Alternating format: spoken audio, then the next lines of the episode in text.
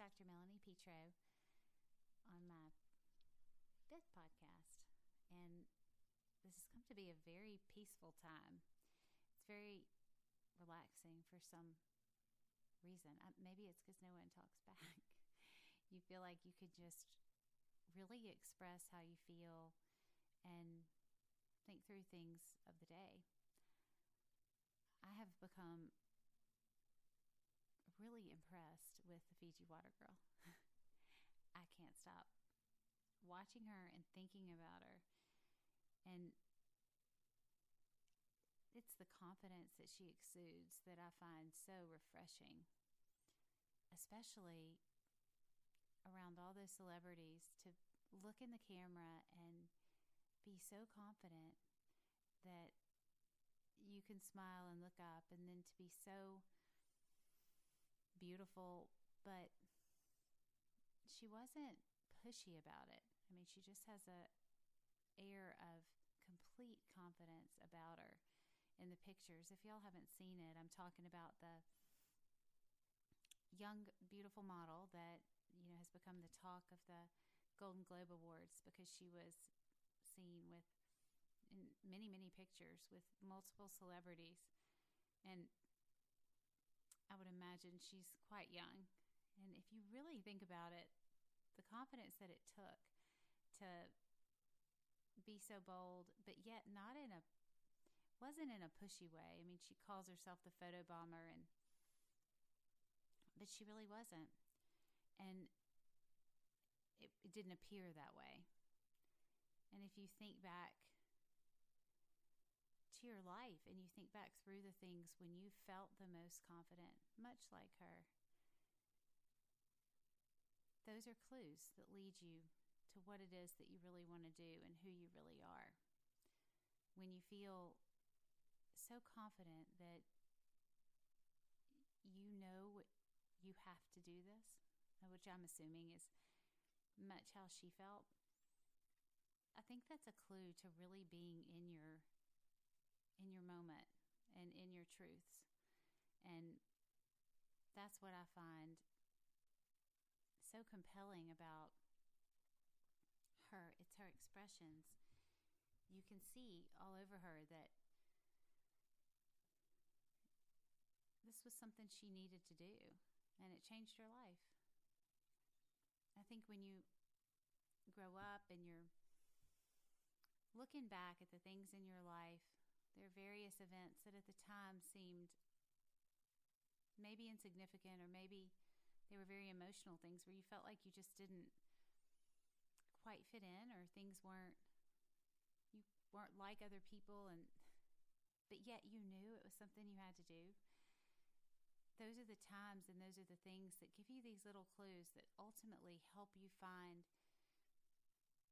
your passion.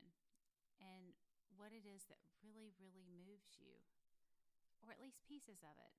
And then together, as you get to know yourself, you start collecting pieces to the puzzle. And ultimately, you find what you really want out of life. How do you want to make people feel? Because that's find what you were put on this earth to do. That's when you find what you wake up for. And you can be shy. You can be someone that seemingly doesn't follow the pack and that doesn't seem to fit in. There are going to be these moments when you do fit. There are going to be these things that you experience where you know it's where you're supposed to be. And I think what separates us and what gives some people these beautiful careers that they literally live for are the people that pay attention to those little clues and ultimately it will guide you. I mean, there are so many books about finding what you want to do and how do you figure out what you're supposed to be. I had no idea. Well, I mean, I wanted to be an actress, but and I took all these tests, and you know, they don't. They ask you a lot of questions. I think I wound up being either a cardiologist or a funeral, owning a funeral home. So clearly, that test did not work so well for me because I guess, I mean, as a car, I'm not that good at end of life. Like, that's not my part of the life cycle. I have been, I'm not good at goodbye. It's very difficult for me to let go. I believe in Disney. I don't watch movies that aren't happy.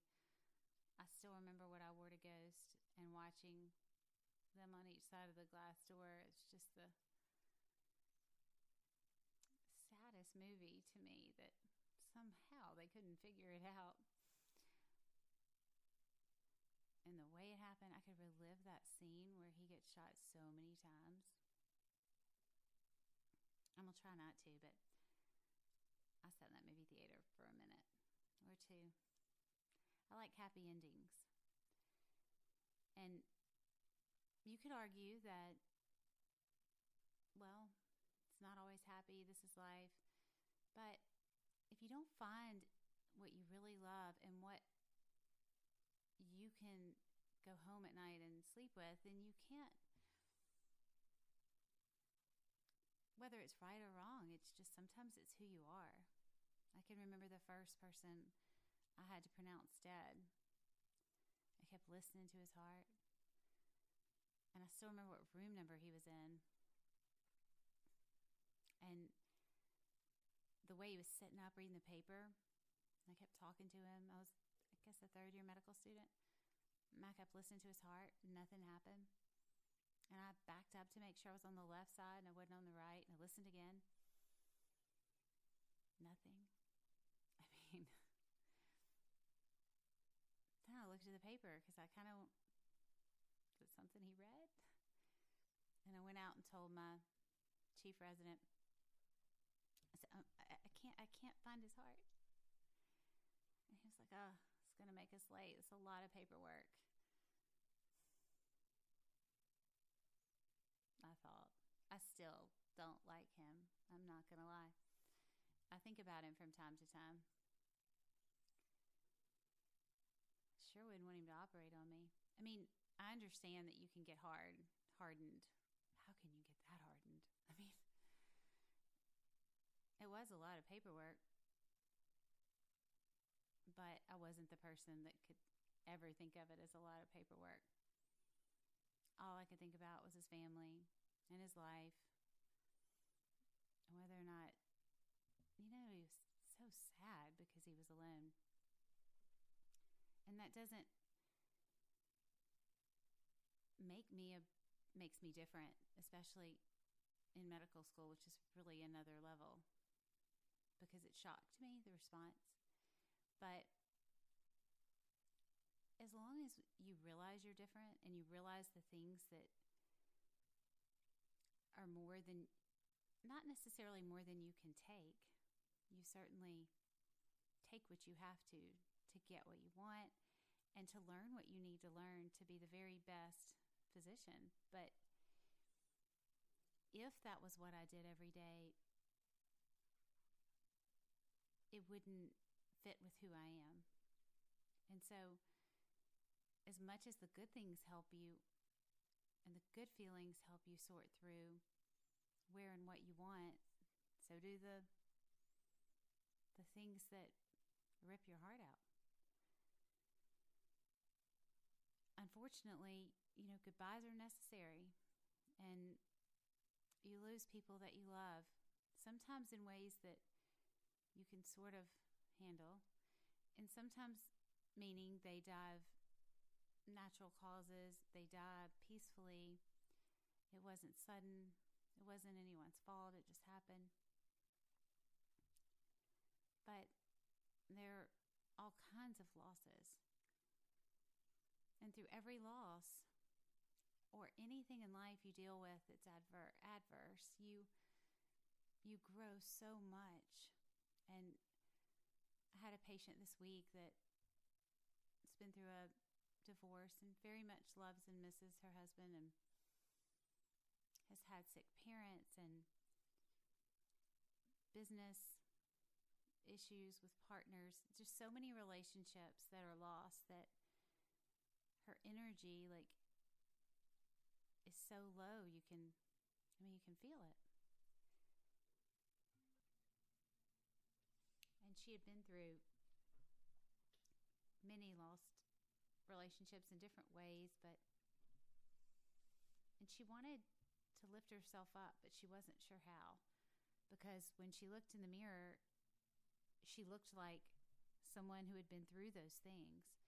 She didn't look like herself.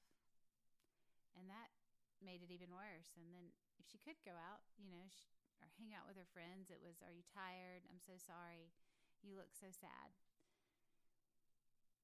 And there is something about aging for certain that makes us look tired and sad. And when you are tired and sad, you still don't want to look tired and sad because that just makes you feel tired and sad. And I'm not sure in all people if it's the same, but sometimes when you feel sad and you look happy, you just are happier. It just can go together. And there's something so magical that happens when you take someone that has been through something very stressful. For women, it's usually the death of a spouse, the death of a parent, a parent that they've taken care of dies, and you really find yourself looking in the mirror and trying to figure out where you went. And it does seem to happen suddenly. It happens suddenly for everyone. So, what do you do? How do you come out of that?